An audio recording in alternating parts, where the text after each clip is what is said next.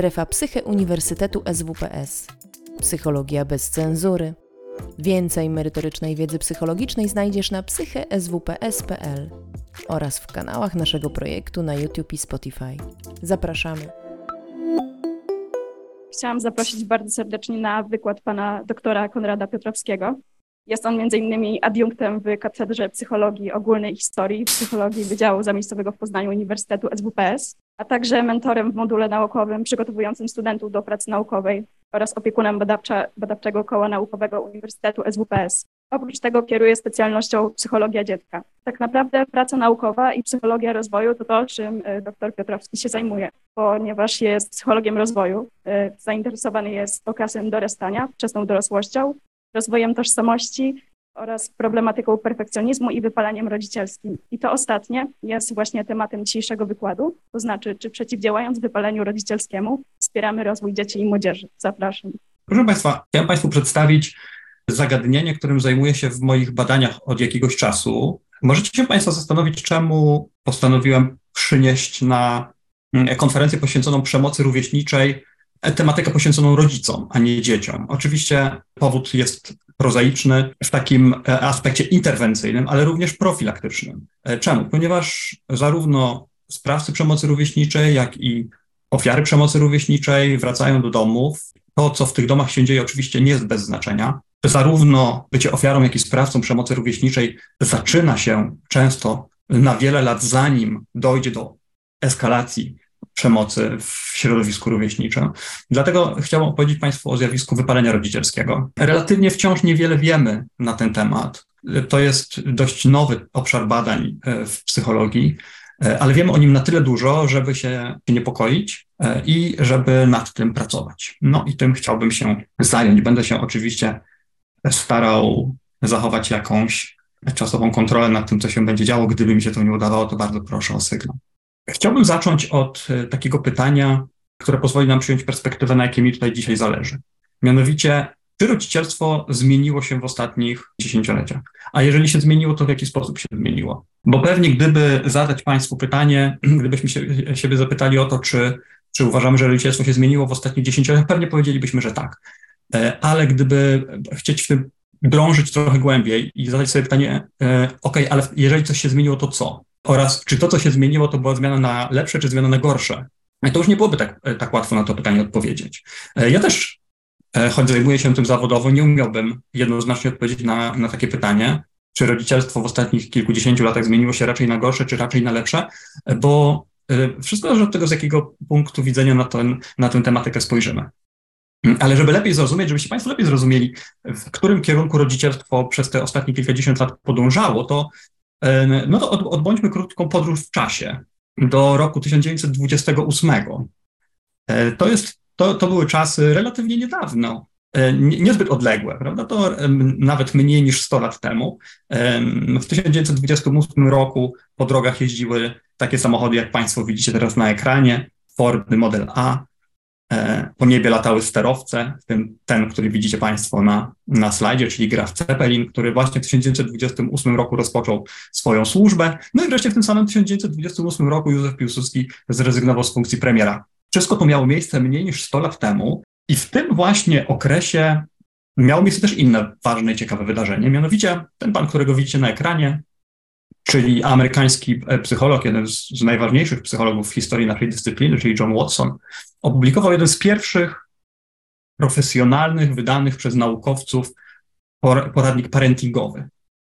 Mm, ten poradnik parentingowy z 1928 roku zatytułowany e, Psychological Care of Infant and Child, czyli opieka, psychologiczna opieka nad niemowlęciem i, e, i dzieckiem, zawierała takie psychologiczne, oparte na ówczesnej wiedzy naukowej zalecenia dla rodziców. E, I w tymże podręczniku, poradniku, Watson napisał to niebezpieczny instrument, który może zadawać nigdy nie gojące się rany, rany, które mogą sprawić, że dzieciństwo będzie nieszczęśliwe, dorastanie będzie koszmarem, rozwój zawodowy twojego syna czy córki zostanie zniszczony, a on lub ona nie będą mieli szansy na szczęście małżeńskie. Kiedy przywołuję ten fragment na zajęciach ze studentami pierwszego roku i zadaję im pytanie, e, zadaję im pytanie, co, to, co takiego jest tym niebezpiecznym instrumentem według Johna Watsona, co było tym niebezpiecznym instrumentem według Johna Watsona, to ci, którzy są pierwszy raz na moim wykładzie, a nie powtarzają go ze względu na to, że oblali go rok wcześniej, zazwyczaj kierują swoje, kierują swoje odpowiedzi w stronę takich zachowań typu odrzucenie, prawda, albo może chodzi o na przykład rozstanie rodziców, może chodzi o przemoc domową. Otóż nie. Sto lat temu tym niebezpiecznym instrumentem według, według Johna Watsona były takie zachowania, które stanowczo odradzał rodzicom. Nigdy nie przytulaj ani nie całuj dzieci. Nigdy nie pozwalaj im siadać na twoich kolanach. Jeśli musisz, pocałuj je raz w koło, kiedy idą spać. Rano przywitaj się z nimi przez uściśnięcie dłoni, poklep je po głowie, jeśli wykonają jakieś szczególnie trudne zadanie. Widzicie już Państwo, co 100 lat temu było e, tym niebezpiecznym instrumentem. W tym samym podręczniku, w tym samym podręczniku Watson przedstawił też pewien taki, e, taki prze, może źle to zabrzmi przepis, nie przepis, tylko wskaźniki, które pozwolą rodzicowi zrozumie, e, zaobserwować, czy jego dziecko jest dobrze wychowane, czy proces wychowania postępuje prawidłowo. Ten proces wychowania postępuje prawidłowo według Watsona postępował 100 lat temu. Wtedy, kiedy dziecko nie płacze, chyba że jest ku temu naprawdę poważny powód. Oddaje się całkowicie pracy, zabawie, szybko się, e, szybko uczy się, jak sobie radzić bez rodzica, e, jest grzeczne, czyste, e, żeby dorośli chcieli z nim przebywać. Chce być blisko dorosłych, ale bez przesady. Zjada to, co się przed nim postawi, śpi wtedy, kiedy, się, kiedy każe mu się spać i tak dalej, i tak dalej. Czyli dziecko jest, dziecko według Watsona powinno być podporządkowane, posłuszne, powinno traktować swojego rodzica z, z dużym szacunkiem, powiedzielibyśmy. Kiedy spojrzymy na to z perspektywy współczesnej, e, Podejrzewam, że większość z Państwa, kiedy się temu przygląda, to już taką, bo jesteśmy oczywiście człowiek, e, ludźmi XXI wieku, więc patrzymy na to już trochę przez pryzmat, e, przez pryzmat zmian, jakich doświadczyliśmy. Prawda? Być może się Państwo zdziwiliście, kiedy zobaczyliście, że niebezpieczny instrument, który może zniszczyć życie dziecka, to przytulanie i pozwalanie mu siadać na kolanach. Jeżeli tak jest, to, czyli zdziwiliście się Państwo, to znaczy, że nasiąkliście już zupełnie nowymi ideami, które w psychologii pojawiły się kilkadziesiąt lat później dopiero e, i które zdecydowanie zrewolucjonizowały rodzicielstwo. Bo zwróćcie Państwo uwagę, że mimo tego, że dla dzieci prawdopodobnie ten styl wychowania był dość trudny, o tyle dla rodziców e, rodzicielstwo było wtedy relatywnie proste. Do czego jeszcze będę wracał. Ale teraz czas na, na tę rewolucję, o której Państwu powiedziałem, czyli tę zmianę, która nastąpiła kilkadziesiąt lat później. Ta zmiana, ta, ta zmiana przydreptała do nas na, na małych, włochatych łapkach makaków królewskich, e, które są nazwane też rezusami. Niewielki gatunek naczelnych. Widzicie Państwo takiego małego makaka na swoim ekranie. E, zwierzęta oczywiście dość blisko z nami spokrewnione, a, a na zdjęciu widzicie też Państwo autora bardzo słynnych badań e, z wykorzystaniem makaków, z udziałem makaków, czyli Harry'ego Harlowa. Harry Harlow zaobserwował, przede wszystkim oparł się na, na tym, że makaki, podobnie jak wszystkie inne naczelne, są zwierzętami społecznymi. Żyją w grupach, wspierają się, spędzają czas na wspólnych zabawach, zapewniają sobie bezpieczeństwo, zapewniają sobie wsparcie. W swoich eksperymentach, które być może wielu z Państwa zna, zwłaszcza studenci psychologii, podejrzewam, albo pedagogiki, podejrzewam, że są z tym zapoznani, w serii swoich eksperymentów Harlow wykazał, że makaki przychodzą na świat z wrodzoną, ewolucyjnie zdeterminowaną potrzebą nawiązywania bliskiej więzi emocjonalnej z innym dorosłym rezusem i że potrzebują fizycznej, emocjonalnej bliskości tego opiekuna, jego futra chociażby, w które można się wczepić, aby ich mózg mógł się prawidłowo rozwijać. Harlow tworzył wiele różnych warunków za, dla małych makaków, sprawdzając, jakie warunki wychowawcze makakom sprzyjają, a jakie warunki wychowawcze makakom szkodzą zaobserwował, że, że kiedy te rezusy były wychowywane w surowych warunkach, nie miały możliwości na przykład wtulenia się w futro swoich, swoich opiekunów, albo były odtrącane na przykład, albo karane za różnego rodzaju zachowania, no to rozwój tych makaków postępował po prostu mniej optymalnie, wiele z nich zapadało na depresję, miały później niskie kompetencje społeczne, wiele z nich w okresie dorastania, adolescencji makakowej stawały się agresywne. Tego typu badania które Harlow opublikował, jak Państwo widzicie, e, na ekranie w latach 50., sprawiły, że powoli ten gmach budowany przez wcześniejsze pokolenia, chociażby e, badaczy takich jak John Watson, z takim podejściem no, behawioralnym, powiedzielibyśmy do wychowania, że ten gmach zaczął się mocno chwiać.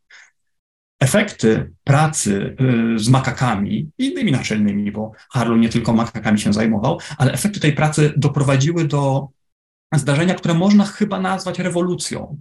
Re, z całą pewnością w psychologii i psychiatrii, e, ale myślę, że jest to takie, dość, takie zjawisko, które można chyba nazwać rewolucją społeczną. na, na wykładach z psychologii rozwoju mówię studentom, że badania Harlowa, a wcześniej Konrada Lorenza z, y, z gęśmi, a później Johna Bolbiego, o którym za chwilę, doprowadziły do tego, że świat zdecydowanie się zmienił, że inaczej patrzymy na dziecko, że dziś dziwimy się tem, te, takiemu poradnikowi parentingowemu z lat dwudziestych. E, ta rewolucja przyspieszyła bardzo znacząco w 1969 roku. E, to jest taki czas, to był ten czas, e, który tutaj starałem się Państwu też zobrazować za pomocą kilku obrazków. No, w 1969 roku Amerykanie wylądowali po raz pierwszy na Księżycu. Beatlesi wydali Yellow Submarine, a w kinach, polskich kinach pojawił się pan Wołodyjowski po raz pierwszy.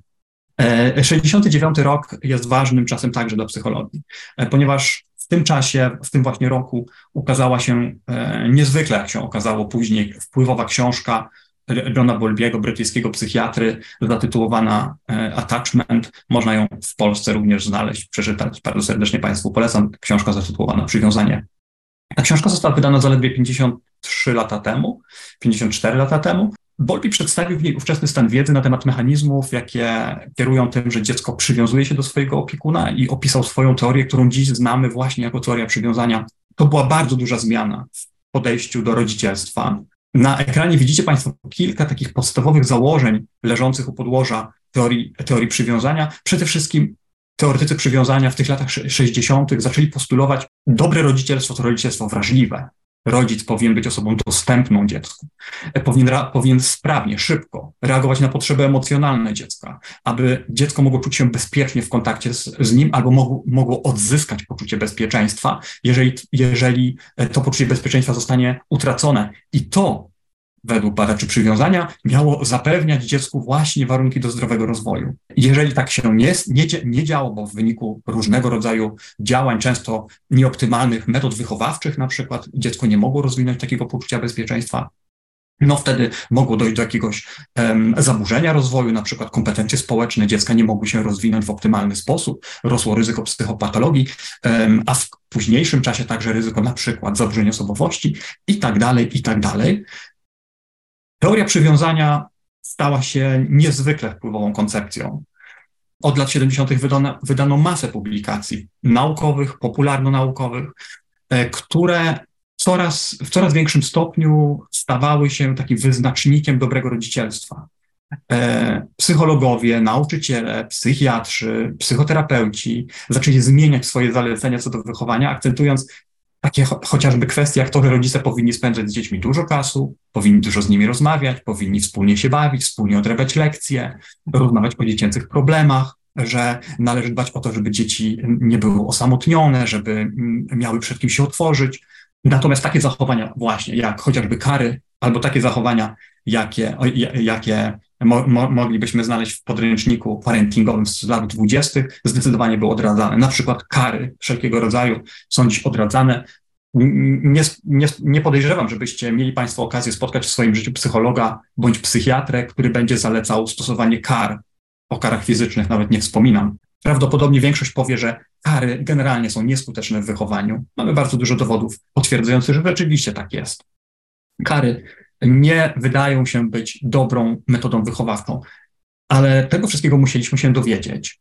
Trwało to kilkadziesiąt lat, aż doprowadziło nas do takiego momentu, w którym coraz częściej akceptujemy, że tak właśnie jest. Takimi rodzicami też chcemy być dla nas, naszych własnych dzieci, takich rodziców życzymy, życzymy innym dzieciom.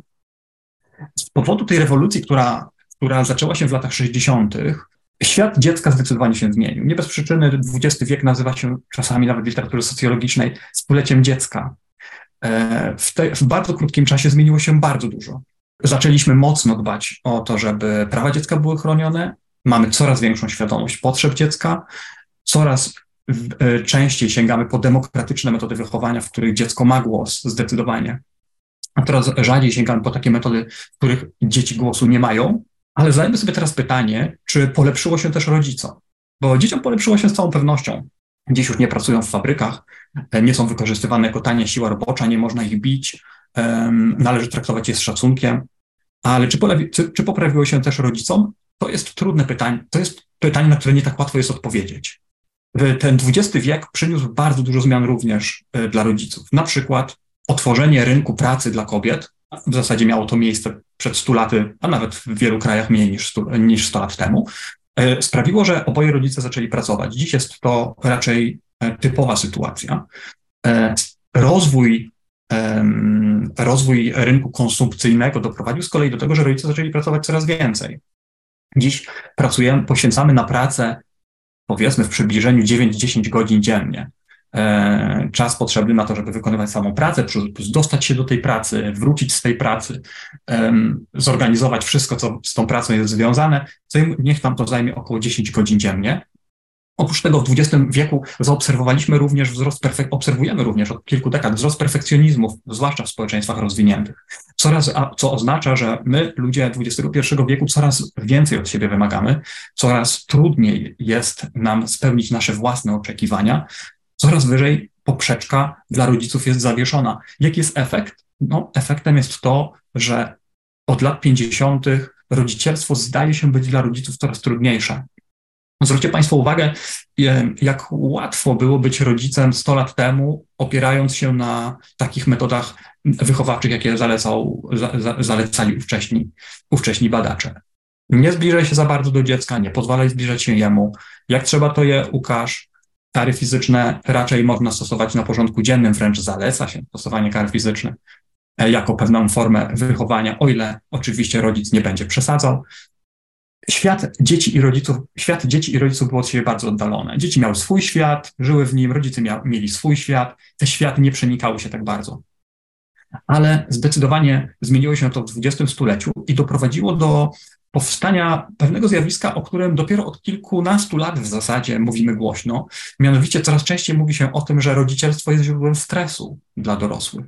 Pojęcie stresu ma w psychologii długą, fascynującą tradycję. E, mam nadzieję, że, że wybaczycie mi Państwo, że nie będę tutaj opowiadał w szczegółach o różnego rodzaju teoriach e, poświęconych temu zagadnieniu. Na potrzeby mojego wystąpienia wystarczy nam kilka podstawowych informacji, jak chociażby to, że stres jest pewną formą relacji między jednostką a jakimś bodźcem albo wydarzeniem, na przykład zewnętrznym bądź też wewnętrznym. A więc źródłem stresu może być chociażby to, że ktoś postrzega bezrobocie e, jako zagrożenie dla swojego bezpieczeństwa finansowego. Komuś innemu trudno może być zaakceptować zmiany związane ze starzeniem się. Będzie on je postrzegał jako zagrażające dla jego na przykład samooceny albo obrazu siebie. To, co łączy różnego rodzaju zdarzenia prowadzące do odczuwania stresu, to właśnie postrzeganie ich jako zagrażające, przekraczające możliwości poradzenia sobie. Zwraca się również uwagę na to, że stres jest powiązany z nieprzyjemnymi doświadczeniami, e, z odczuwaniem strachu, z odczuwaniem złości, wrogości, ale stres to także reakcja fizjologiczna, którą jest zaangażowana przede wszystkim, przedstawiona tutaj na slajdzie oś podwzgórze przysadka e, kora nadnerczy, tak zwana oś HPA, która aktywuje się w sytuacji właśnie, kiedy, e, kiedy mm, konfrontujemy się z jakimś zdarzeniem, które stanowi jakąś formę zagrożenia dla naszego, dla naszego dobrostanu, uważamy, że, że to zagrożenie, zadanie, wyzwanie przekracza nasze możliwości poradzenia sobie. Wtedy ta oś podwzgórze przysadka nadnercza zaczyna kontrolować reakcję stresową, a więc e, podwzgórze zaczyna produkować pewien hormon, kortykoliberynę, która wywołuje takie dość typowe, znane na pewno wszystkim nam doświadczenia, które właśnie pojawiają się, kiedy jesteśmy zestresowani, jak chociażby zaburzenia snu. Trudno jest nam spać, odczuwamy subiektywnie lęk, zatrzymuje się aktywność seksualna, zatrzymuje się często łaknienie. Jak jesteśmy mocno zestresowani, to czasami nie odczuwamy głodu przez wiele godzin, ciśnienie krwi wzrasta, poziom glukozy wzrasta, nasze ciało staje w gotowości.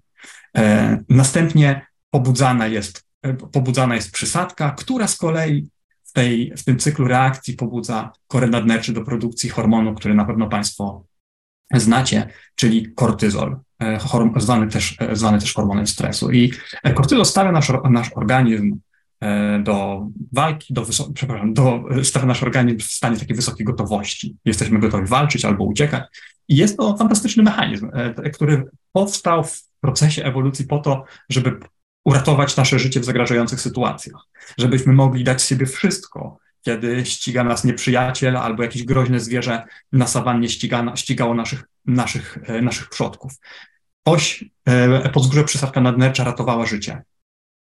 Ona posiada też taki mechanizm hamujący. Mianowicie, im więcej kortyzolu i bardziej aktywna jest ta kora nadnerczy, tym mniej aktywne stają się podwzgórze i przysadka. To sprawia, że reakcja stresowa powoli wygasa. Najpierw dochodzi do silnego pobudzenia, ale później powoli, powoli ten, ten mechanizm zwalnia. Nie zawsze odbywa się to w taki spójny sposób i w taki płynny, jak powinno, bo co w sytuacji, kiedy te, ten bodziec wywołujący stres nie znika? Prawda? Kiedy nie, nie, nie, jesteśmy w stanie uciec przed zagrożeniem, prawda? tak jak przed groźnym zwierzęciem, które chce nam zrobić krzywdę, albo nie jesteśmy w stanie poradzić sobie z jakimiś problemami finansowymi, pożyczając pieniądze od znajomych, żeby z tym zagrożeniem w jakiś sobie sposób poradzić. Otóż w tej sytuacji może, może dojść do, po pierwsze, dochodzi do takiej długotrwałej aktywacji tej osi stresu, ale po jakimś czasie może dojść też do wyczerpania wysoki i długotrwały, e, e, podwyższony poziom kortyzolu w naszym organizmie jest niestety dla nas szkodliwy. E, I od kilkunastu lat coraz baczniej przyglądamy się również rodzicielstwu jako takiemu zdarzeniu w życiu człowieka, który jest dla niego źródłem stresu. Dużo w psychologii poświęcono uwagi temu, jak rodzicielstwo może doprowadzić do tego, że człowiek rozkwita, rozwija się, realizuje swój potencjał, ale od jakiegoś czasu coraz więcej poświęcamy uwagi też temu, w jaki sposób rodzicielstwo może utrudniać nam funkcjonowanie. Rodzicielstwo jako takie pojawia się w doświadczeniu człowieka około, zazwyczaj około 29, 30, 32 roku życia w różnych krajach europejskich. Ta, ta średnia wieku, w której kobieta rodzi pierwsze dziecko, oczywiście różni się trochę. E, dane te są już z 2018 roku, które Państwu tutaj prezentuję, więc nie są może jakoś super aktualne, mm, no ale na pewno dają nam jakieś wyobrażenie o tym, kiedy to zdarzenie potencjalnie niosące ze sobą stres pojawia się w życiu człowieka. Kiedy stres wynikający z pełnienia roli rodzica się przeciąga, a więc staje się przewlekły, długi, rodzic nie potrafi sobie poradzić z tym stresem, bo na przykład nie ma kompetencji do tego, żeby sobie z nim poradzić, e, e, dochodzi do pewnego rodzaju zmian, które nazwano wypaleniem rodzicielskim. E, ten, ten syndrom przejawia się na takie cztery najważniejsze sposoby. Po pierwsze, rodzic, rodzice czują, że, są cał, że rodzicielstwo ich przerasta, że nie mają już całkowicie siły na to, żeby realizować tę rolę. Po drugie, rodzicielstwo przestaje być dla nich źródłem pozytywnych emocji. Po trzecie, to jest bardzo ważna rzecz, e, rodzice zaczynają, się dystansować emocjonalnie od swojego dziecka, przestają spędzać z nim czas, E, koncentrują się tylko na sprawach raczej takich opiekuńczych, podstawowych, e, czyli żeby wiem, ugotować obiad dla dziecka, wy, to dziecko do szkoły, wyleczyć, ale ograniczają bardzo mocno kontakt emocjonalny z dzieckiem. No i wreszcie po czwarte, rodzice zaczynają postrzegać, e, postrzegać w coraz bardziej negatywnym świetle samych siebie, gdyż zauważają, że sprawy zmieniają się na gorsze. Oni sami zaczynają zauważyć, że są coraz gorszymi rodzicami, że coraz mniej sobie radzą, że rodzicielstwo jest dla nich coraz częściej źródłem stresu i niepokojów. Kiedy to się pojawia? Jeżeli uznamy, że wypalenie rodzicielskie jest skutkiem stresu rodzicielskiego, to wtedy możemy się w wyjaśnianiu mechanizmów powstawania tego, tego syndromu odnieść do teorii stresu. E, zazwyczaj tak robimy. Popularny model wyjaśniający E, który wyjaśnia wypalenie rodzicielskie, powstanie wypalenia rodzicielskiego, zakłada, że, że ten syndrom pojawia się wtedy, kiedy dochodzi do pewnej nierównowagi między obciążeniem, jakim podlega rodzic, a zasobami, jakie ma do dyspozycji, e, żeby sobie poradzić z tymi obciążeniami. Dowiedzieliśmy się przez tych kilka ostatnich lat dość dużo o tym, co może zwiększać zagrożenie wypaleniem rodzicielskim. E, więc wiemy, że na przykład perfekcjonizm jest taką cechą, wiem, że neurotyczność jest taką cechą, że jak rodzic ma trudności w, ogólnie w radzeniu sobie ze stresem, to, to zwiększa ryzyko, że rodzicielstwo doprowadzi u niego do wypalenia, pewne, pewne zaburzenia osobowości. E, brak wsparcia społecznego również bardzo, ważne, bardzo ważny czynnik ryzyka, ponieważ rodzicielstwo nie jest łatwe i wymaga wsparcia zazwyczaj.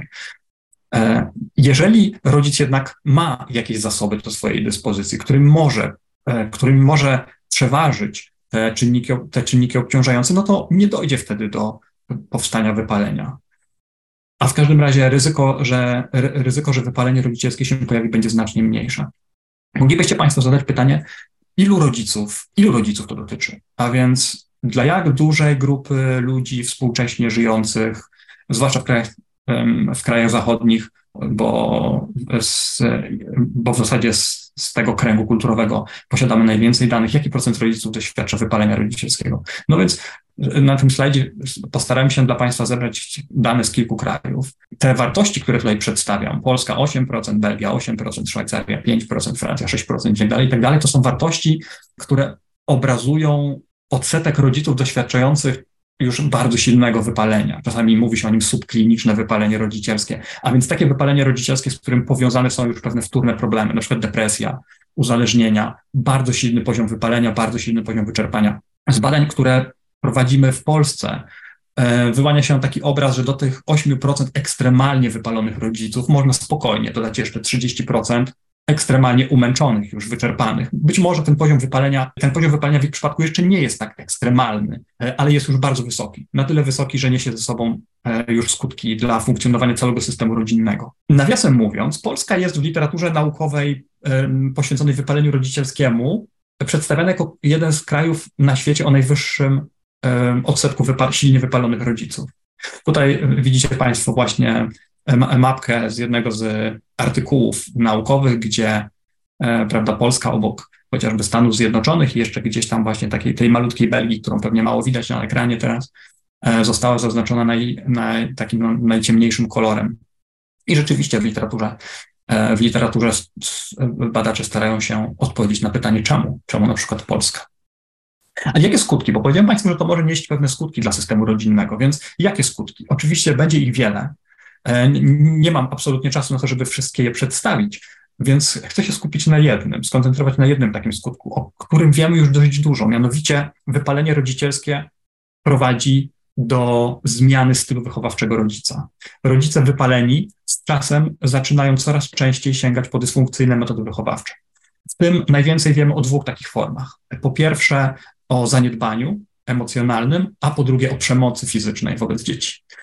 W badaniach tutaj e, głównie, badaniach prowadzonych w Belgii e, przez, e, przez zespół kierowany przez Moirę Mikołajczak i Izabelę Roskam, wiemy, że obie te formy krzywdzenia dzieci, czyli przemoc, przepraszam, no tak, przemoc fizyczna oraz zaniedbanie, narastają z czasem wraz z postępującym procesem wypalenia rodzicielskiego.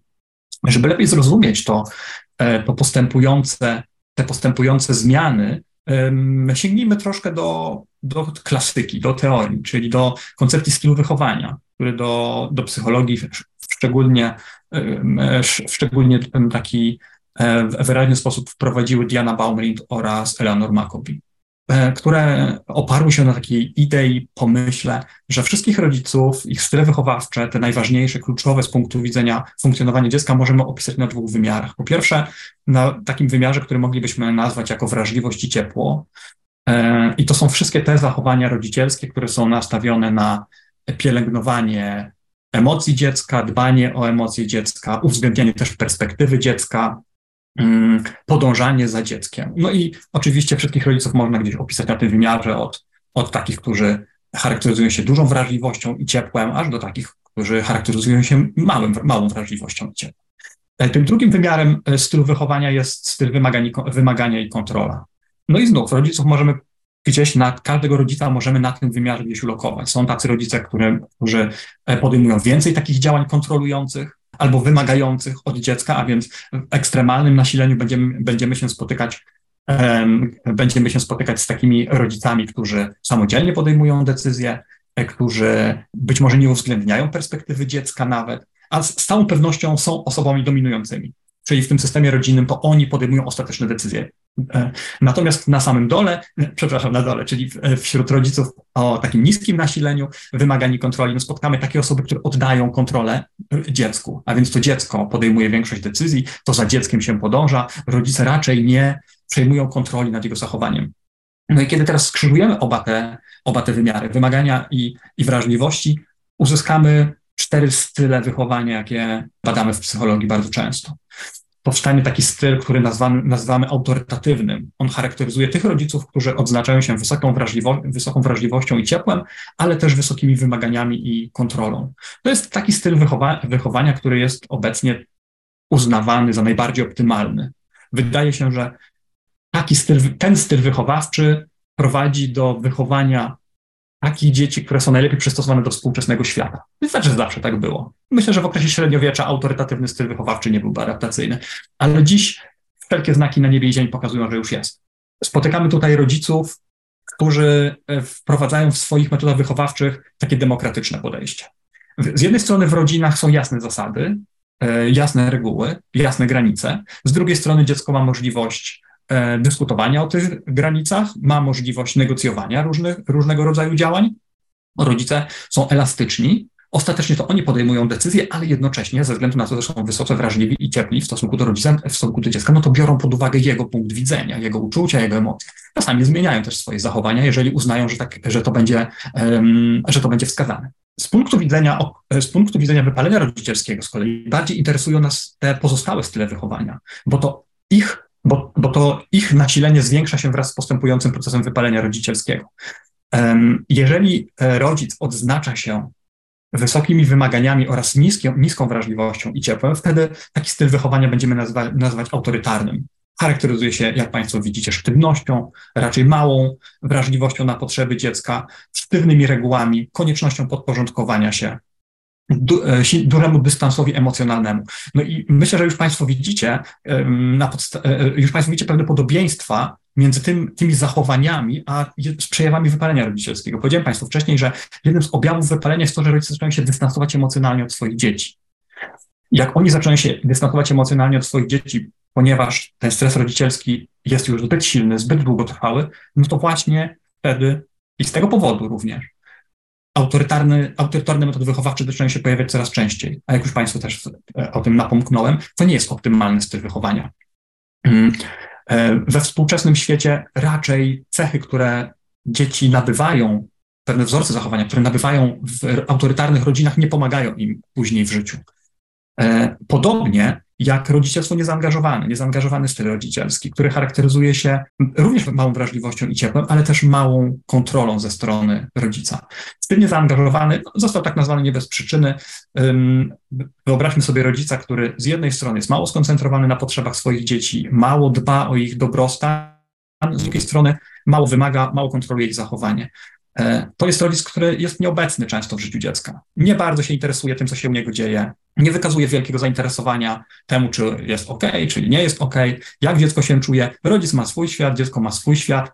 E, co ciekawe, rodzicielstwo niezaangażowane jest chyba najtrudniejszym doświadczeniem dla dziecka, e, kiedy porównuje się, kiedy porównuje się dzieci podlegające tym różnym wpływom wychowawczym, to okazuje się, że dzieci rodziców niezaangażowanych mają bardzo często najwięcej kłopotów.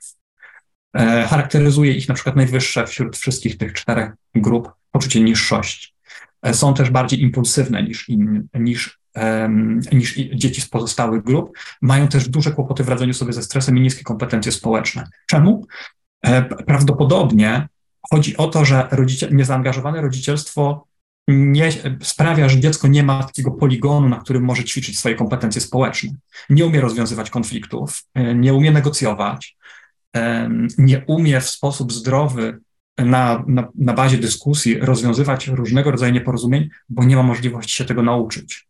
Bo jako 4, 5, 6, 8, 9, 10, 12 latek nie miał możliwości, żeby w domu ćwiczyć te kompetencje.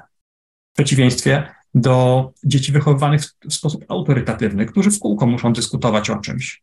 A co mogę, a czego nie mogę, a czemu nie mogę zrobić tego, a czemu nie mogę zrobić tamtego, ale przecież mówiłaś, że to, ale przecież mówiłeś, że tamto.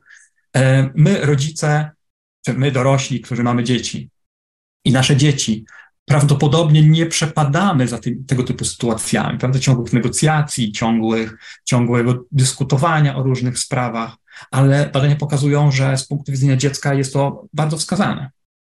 Pomimo tego, że, że znacznie łatwiej, szybciej byłoby krzyknąć, zamknąć dyskusję, e, przejąć kontrolę, odebrać głos, to jednak okazuje się, że to wszystko przynosi korzyści w długiej perspektywie czasowej, ale niestety autorytatywny styl wychowania zmniejsza się, zmniejsza swoje nasilenie wraz z postępującym wypaleniem rodzicielskim. Kiedy stres, kiedy stres ogólnie, ten rodzicielski również, trwa długo, dochodzi do rozregulowania tej osi stresowej e, e, pod wzgórze przysadka nadnercza, o której Państwu wspomniałem. To rozregulowanie polega na tym, że takie to, to, to zwrotne sprzężenie, które sprawia, że wysoki poziom kortyzolu hamuje aktywność podwzgórza, a więc dezaktywuje reakcję stresową, ta, ten mechanizm słabnie. Po jakimś czasie poziom kortyzolu zaczyna się utrzymywać w organizmie przez bardzo długi czas w wysokich dawkach. A jak pokazują badania, kiedy kortyzolu w naszym organizmie jest dużo, wtedy w ośrodkowym układzie nerwowym dochodzi do pewnych zmian. Zwiększa się nasilenie anhedonii, zwiększa się nasilenie symptomów depresyjnych, może dojść do zaburzenia w przyjmowaniu różnego rodzaju pokarmu, dochodzi do deficytów poznawczych również, dochodzi do dysfunkcji seksualnych najróżniejszych. Dochodzi do wielu, wielu różnego rodzaju zmian, które doprowadzają, które sprawiają, że z, z czasem trudności jest coraz więcej.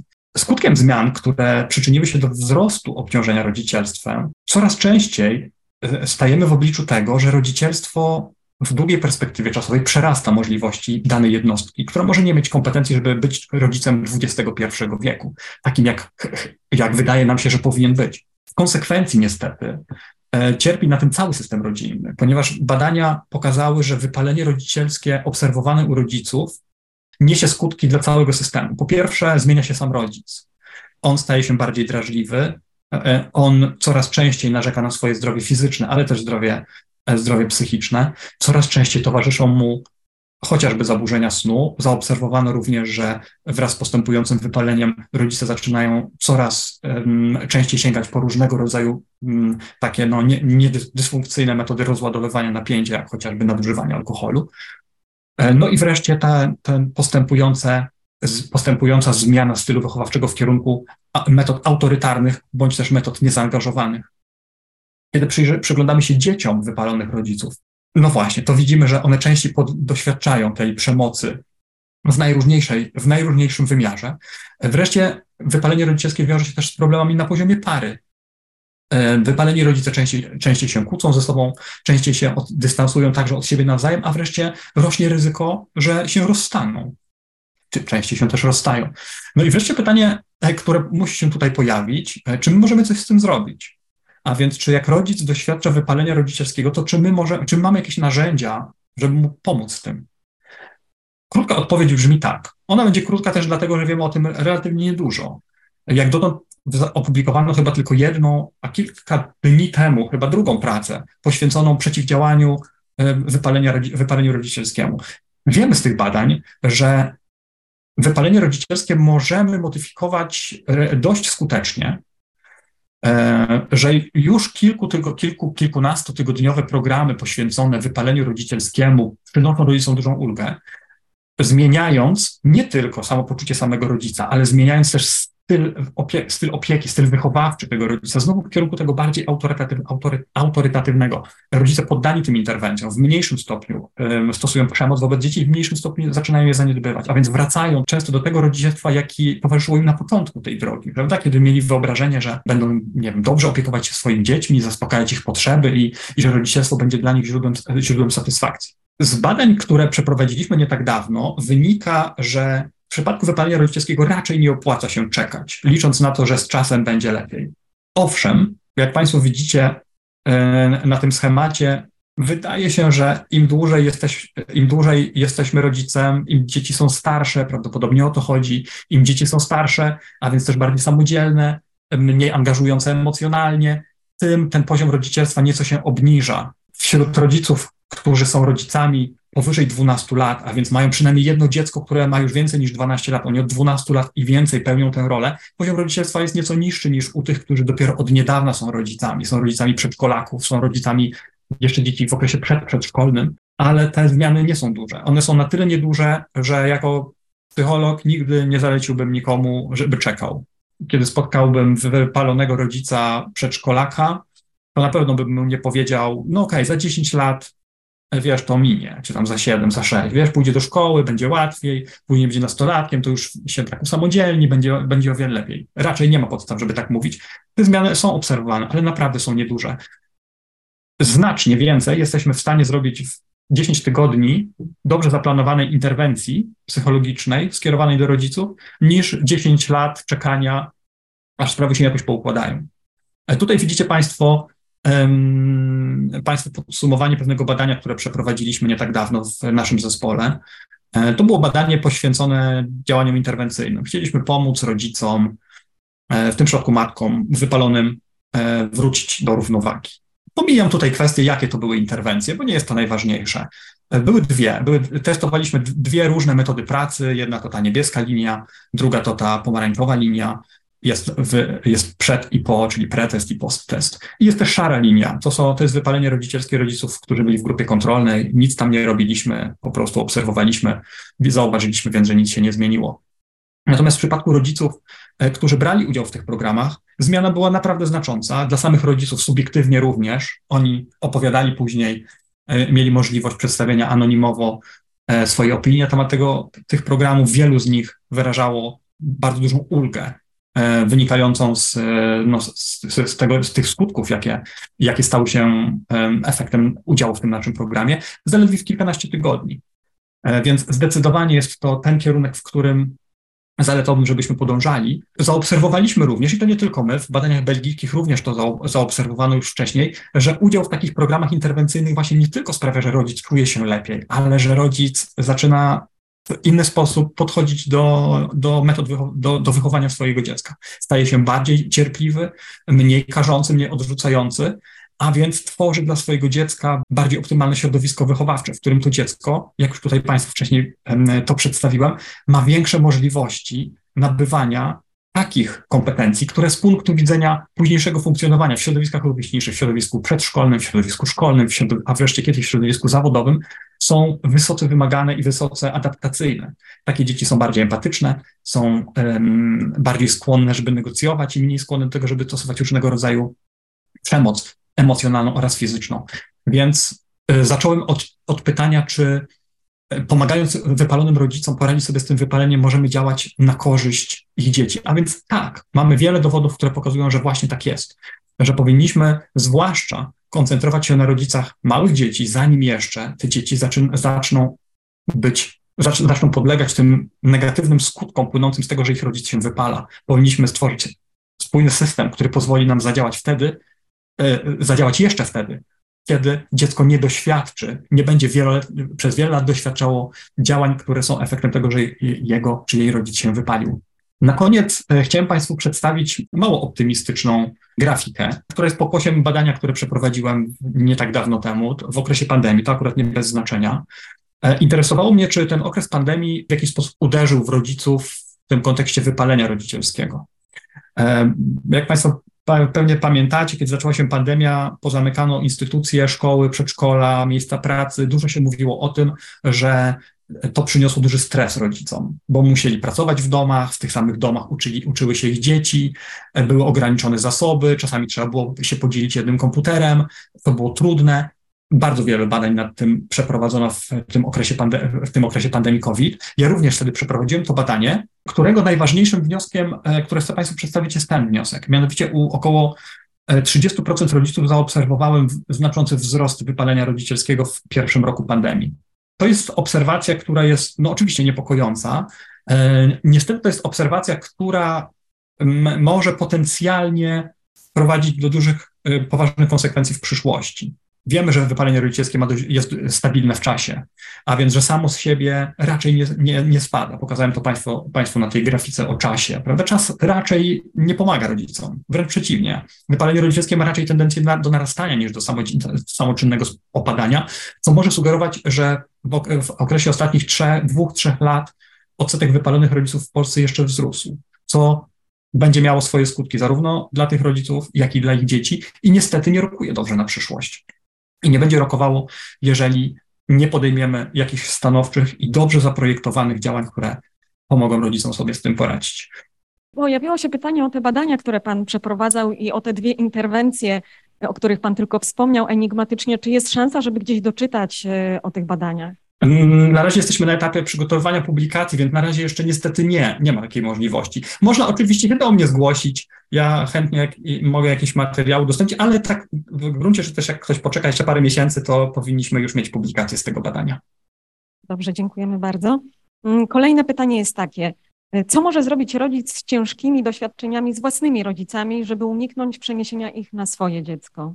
O, fantastyczne pytanie, fantastyczne. Rzeczywiście badania pokazują taką międzygener- takie międzygeneracyjne przekazywanie trudnych doświadczeń rodzicielskich, a więc ludzie, dorośli ludzie, którzy mieli trudności we, włas- we własnych rodzinach pochodzenia, bardzo często niestety budują takie rodziny, które są trudne też dla ich dzieci. Te dzieci poniosą później w przyszłość to doświadczenie również w kolejne pokolenie. Najlepszym czasem, żeby rozpocząć pracę psychologiczną nad sobą, jest moment, kiedy przygotowujemy się do zostania rodzicami. Tak mi się wydaje. To może też z perspektywy mojej własnej, bo sam też jestem rodzicem od 12 lat. Nigdy nie miałem w życiu tyle czasu, co w czasie, kiedy jeszcze nie byłem rodzicem. Wydaje mi się, że znacznie łatwiej byłoby mi wtedy e, rozwiązywać moje problemy natury osobistej niż e, dziś. Dlatego też e, tak skuteczne są na przykład interwencje skierowane do rodziców e, spodziewających się pierwszego dziecka. To jest też coś, czym się teraz zajmujemy w naszym zespole. Prowadzimy takie badanie poświęcone rodzicom, którzy oczekują narodzin pierwszego dziecka.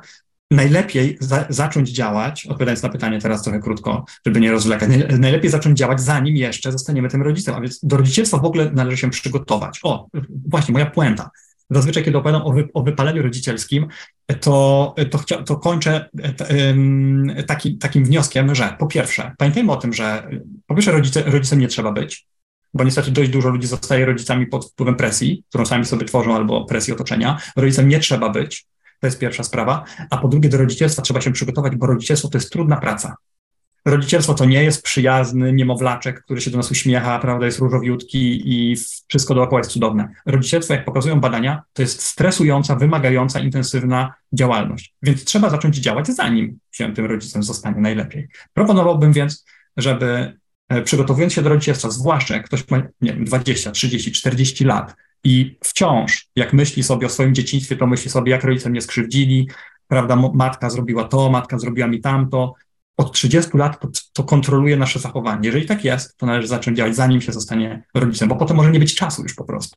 Dziękuję bardzo. I jeszcze jedno pytanie jest o neurotyczność. Jak rodzice o wysokiej neurotyczności mogą uniknąć wypalenia rodzicielskiego? Tak, no właśnie. Powinni, się, powinni być świadomi tego, że ich wysoka neurotyczność może do tego doprowadzić, bo no, z neurotycznością nie tak dużo możemy zrobić. To jest jednak dość stabilna cecha, ale możemy pracować nad tymi czynnikami przeciwdziałającymi. Na przykład w takim badaniu, które przeprowadziliśmy nie tak dawno z koleżanką e, Dorotą Szczygieł, e, pokazaliśmy, że rodzice perfekcjoniści, a perfekcjonizm też jest taką cechą mocno obciążającą, że rodzice perfekcjoniści rzadziej się wypalają, jeżeli są inteligentni emocjonalnie.